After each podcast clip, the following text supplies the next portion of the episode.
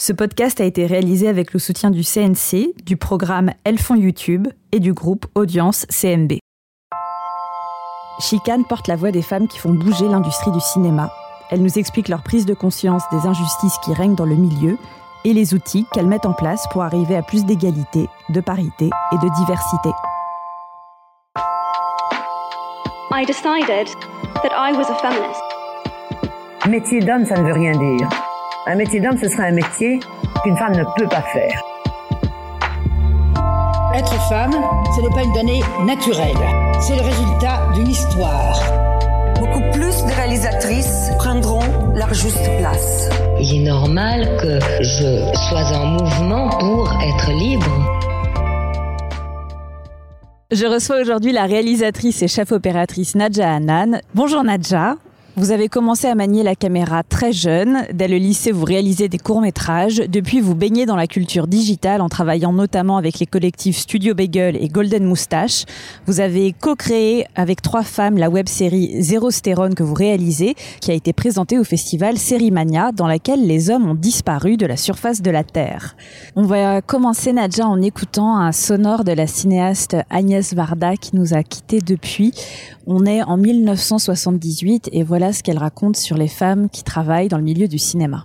Peu à peu, on voit arriver dans les équipes de cinéma des femmes, des jeunes femmes qui se sont dit mais le son, ça m'intéresse, je peux être un, très bon ingénieur du son.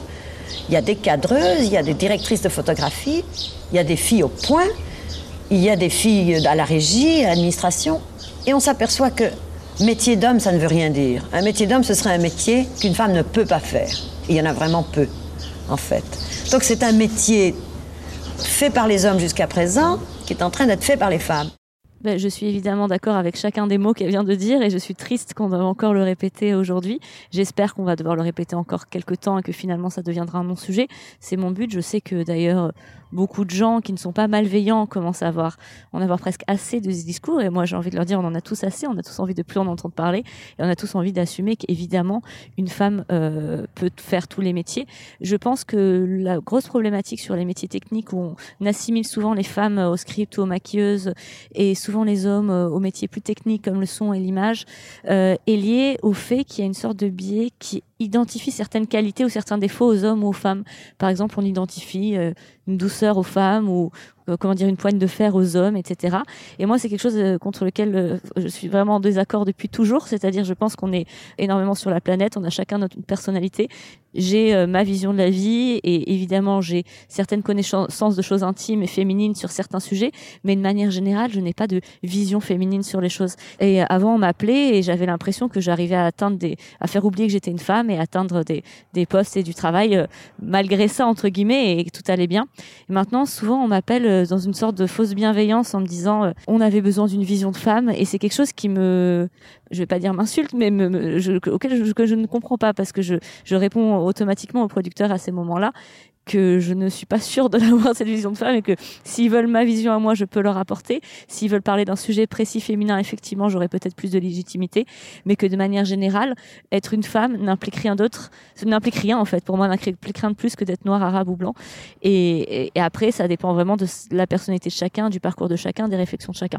Et donc j'ai l'impression que ce qu'elle dit sur les métiers euh, techniques qu'on a tendance à lier aux femmes, euh, aux hommes, euh, c'est vrai que ça vient de là. J'ai l'impression que moi, par exemple, je suis chef-op. Euh, au contraire, en tant que femme, j'ai souvent été sur des tournages où je voyais d'autres cadreurs ou d'autres personnes avec une caméra lourde sur l'épaule oser dire à tout moment dépêchez-vous, c'est lourd la caméra, la poser. Moi, je me souviens avoir été des fois super mal parce que la caméra, ça peut être lourd effectivement quand il fait chaud dans certaines conditions, mais ne jamais avoir osé le dire parce que je n'ai pas envie. J'ai l'impression qu'en tant que femme, on va de base avoir l'impression que je suis plus faible physiquement, ce qui est sans doute vrai, mais du coup s'attendre à, cette espèce de plainte. Et du coup, au contraire, j'ai l'impression qu'en tant que femme, je dois être encore plus euh, virile, dure et masculine sur, euh, sur ces métiers techniques que les hommes.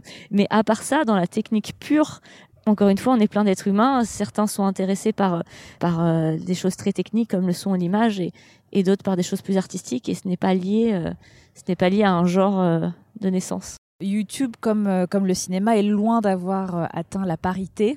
En 2016, parmi les 100 YouTubeurs français les plus influents, il n'y avait que 6 femmes.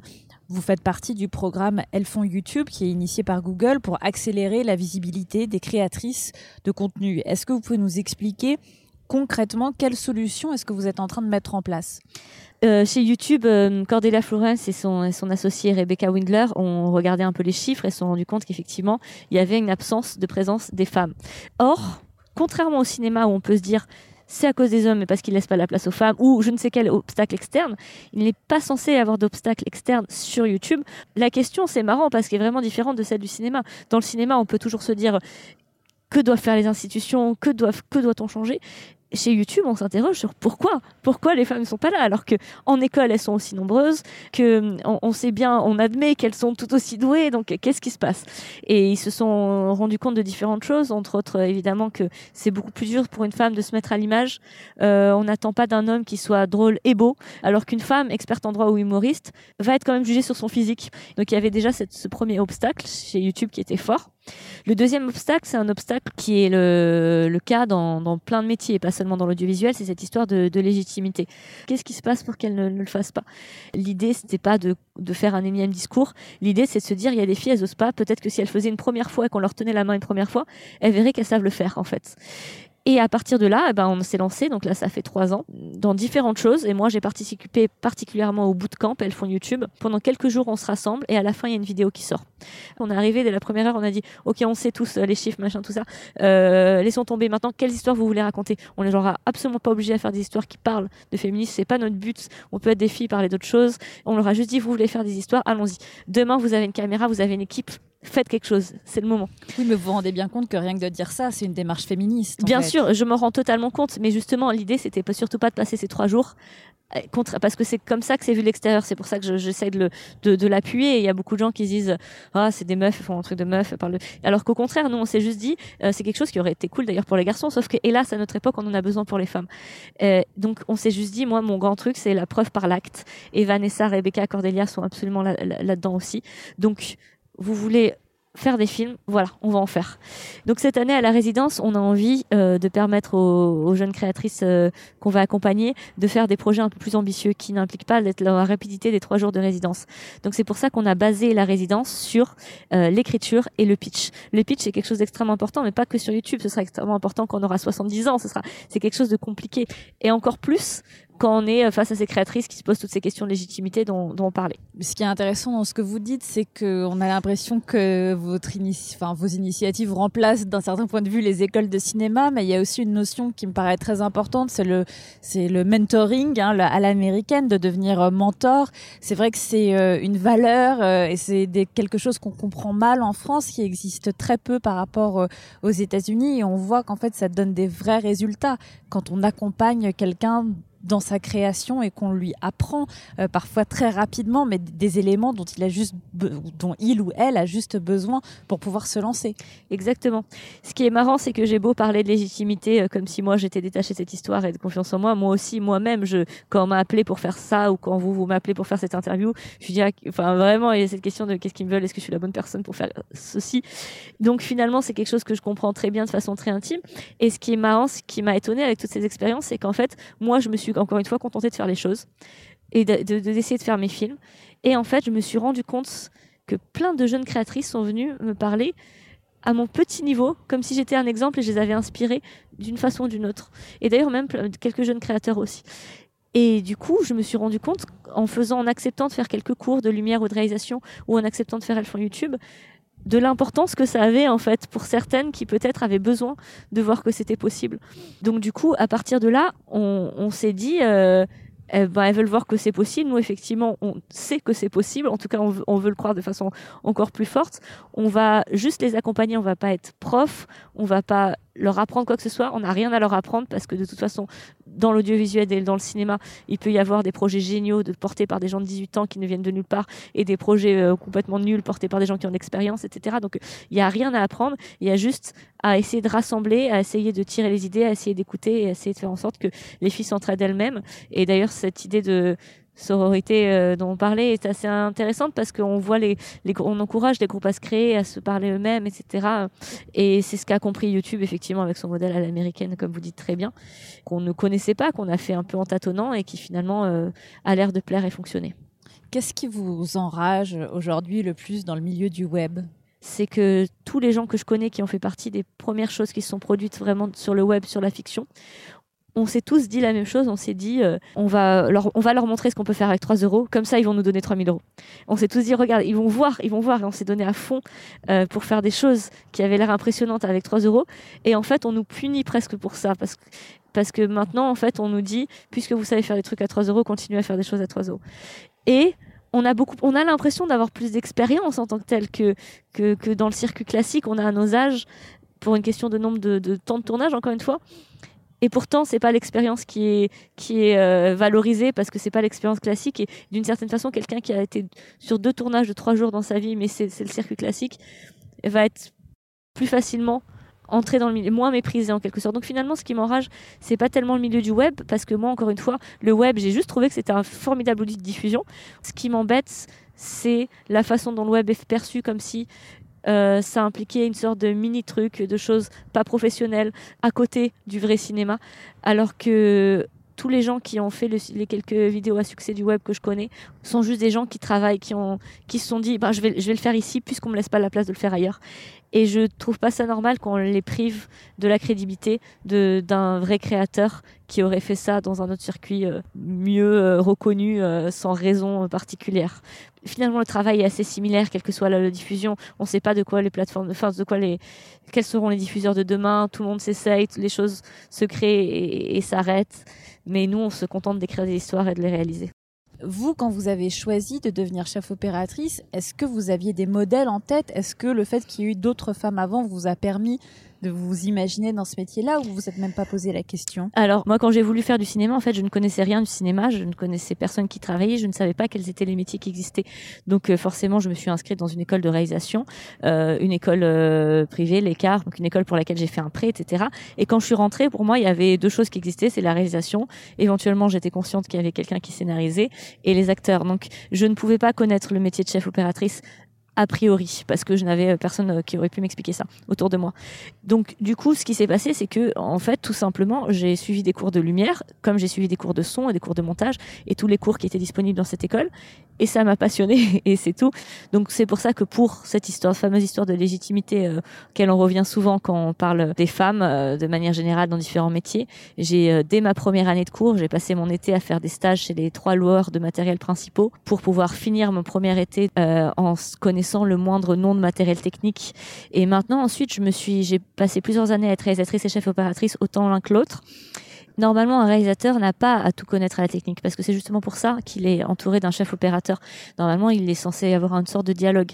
Moi, c'est vrai que le fait d'avoir été chef op et de connaître bien le matériel, j'ai l'impression me solidifie en tant que réalisatrice justement parce qu'on a encore à notre époque dans cette position, j'espère. Au contraire, quand, quand je rencontre d'autres jeunes filles, j'aurais aimé qu'elles puissent être à l'aise sur un plateau avec une discussion où elles n'ont pas l'air débiles quand elles posent une question, tout simplement parce que c'est pas leur métier et qu'elles sont réalisatrices et qu'elles devraient avoir un chef-op qui leur répond comme un chef-op répondrait à un réalisateur sans se moquer d'elles. Encore une fois, je, au contraire, je suis plutôt triste de moi avoir dû me construire comme un homme entre guillemets, alors que j'aimerais que les générations futures, même si je suis encore jeune, se construisent euh, euh, comme des femmes, comme des êtres humains, et que ça n'ait plus de sens, qu'on n'ait plus à cacher euh, nos différences. En fait, je pense que les hommes et les femmes sont différents, mais que tous sont capables de tout, en tout cas dans ce, dans ce qu'on fait. Je veux dire. En tout cas, dans le cinéma, il n'y a absolument aucun poste qui implique des organes génitaux précisément. Donc, à partir de là, c'est juste des sensibilités du travail, quoi. Et est-ce que justement vous avez ressenti que votre genre a été un frein à votre carrière à un moment? Je veux pas m'y apesantir plus que ça parce que c'est vrai, ça existe, c'est énervant, mais hum, je pense que jusqu'à présent ça m'a plutôt réussi de me dire euh, on, se contente de faire et puis on parlera plus tard. Et donc du coup, je, même si je conscientise et que je suis à certains moments comme aujourd'hui euh, avec vous euh, en réflexion là-dessus, la plupart du temps je me contente d'oublier, voilà, et d'agir. Pour une nouvelle génération qui écrit et qui réalise pour le web, que représente le Festival de Cannes? Est-ce que ça reste encore le Graal pour toute une nouvelle génération? Alors, Ce qui est intéressant, c'est que quand on rentre à l'école, on n'entend pas parler d'autre chose que du court métrage et du long métrage. Euh, moi, en sortant d'école, tout d'un coup, j'ai découvert euh, bah, le web, le web documentaire, et surtout euh, ces années-là après l'école sont apparues de plus en plus les séries, les plateformes, énormément de choses qui sont devenues aussi attirantes, on va dire, que le cinéma. quand j'étais jeune et que j'ai rêvé de ça, je rêvais évidemment de long métrage, mais encore une fois, de la même manière que je rêvais de réalisation, par mes connaissances de l'ensemble. Et moi, aujourd'hui, mon, mon point de vue, c'est plutôt de me dire, il y a énormément de chances qui co- comptent. Dans, le futur, j'aimerais faire de la série et j'aimerais faire du long et j'aimerais tout faire. En fait, je veux raconter des histoires et, et la plateforme de diffusion importe peu. Euh, du coup, euh, pardon, je suis éloignée non, du coup mais, de la- non, non, mais c'est- bien de se dire que, que le web euh, peut être vraiment un, un endroit de d'exploration de plusieurs formats, de plusieurs genres cinématographiques, où on peut se permettre aussi euh, d'aller parfois plus loin. C'est ça. Alors, c'est vrai que la, la, la liberté du web, je pense que elle est super pour les femmes comme pour les hommes qui veulent écrire là-dessus. C'est, on a l'impression de pouvoir tester des choses. La, réflexion à la base de Zero Stérone, je m'en souviens maintenant, c'était aussi de se dire, euh, on ne sait pas quel film on va raconter, mais on aimerait éviter de faire des films dans lesquels on nous lit toujours. On se dit, euh, elle c'est une réalisatrice, ou une autrice, elle va forcément faire des, films sur euh, des trentenaires amoureuses ou, des histoires d'amour dans des appartements parisiens. Et nous aussi, on avait envie de faire des films de genre, par exemple. Oui, une série, parce qu'il faut rappeler que c'est une série C'est d'anticipation ça. et c'est une dystopie, donc c'est un, genre euh, très spécifique. Exactement. Et moi, ça m'intéresse. Enfin, le genre m'intéresse. Et c'est de toute façon quelque chose de plus difficile à, à vendre en France, encore une fois, pour les hommes et pour les femmes. Mais c'est vrai qu'en plus, avec toujours cette histoire de sensibilité féminine, on a l'impression que euh, ça va forcément plus intéresser euh, les hommes. Et donc, c'est encore un peu plus difficile. Du coup, voilà, c'est vrai que sur Internet, comme les choses sont plus simples et tout simplement parce qu'il y a moins de budget, on nous confie moins de choses, on a évidemment accès plus facilement à des choses parce que tout simplement les choses sont plus petites. Et du coup, on peut peut-être s'exprimer, tester des choses, etc. Du coup, pour revenir à la question de est-ce que c'est important pour ceux qui viennent du web de faire Cannes, moi j'ai travaillé sur le web, j'ai aussi travaillé en télévision, euh, j'ai envie de faire ce long métrage. Euh, donc c'est évidemment extrêmement important euh, d'être à Cannes parce que Cannes c'est lié au long métrage et que j'évolue pour l'instant dans des cercles parallèles et j'aimerais bien atteindre ce cercle-là. Et c'est là où je me suis rendu compte que j'avais eu un parcours parallèle en fait. J'avais pas fait euh, trois courts métrages produits qui m'ont mis trois ans à faire, etc., que j'aurais envoyé en festival. Et ce qui est encore euh, dommage à notre époque, c'est qu'encore aujourd'hui au CNC, par exemple pour l'aide à l'écriture, euh, les critères pour envoyer un dossier, et même pas pour être lu, c'est d'avoir fait ça. Et le CNC en est conscient, c'est des choses qu'ils essayent de changer parce que nous, ça fait des années qu'on bosse et on a finalement plus travaillé, on a plus été sur des plateaux euh, en termes de nombre de jours de tournage. On a, enfin, c'est notre métier vraiment depuis plus longtemps finalement que, que beaucoup de gens qui, atteignent qui atteignent le, Oui, de- le cinéma par de valoriser aussi euh, un, un autre parcours euh, que celui, le parcours classique. Merci beaucoup Nadja Hanan. Merci à vous. Vous pouvez retrouver les autres entretiens chicanes sur toutes les plateformes de podcast. Cet épisode est produit par Maxime Ruzniewski, préparé par Estelle Maratcht et Mathilde Mélin, au son Michael Kandelman, Florian Chaubet, Ilias Chaumont.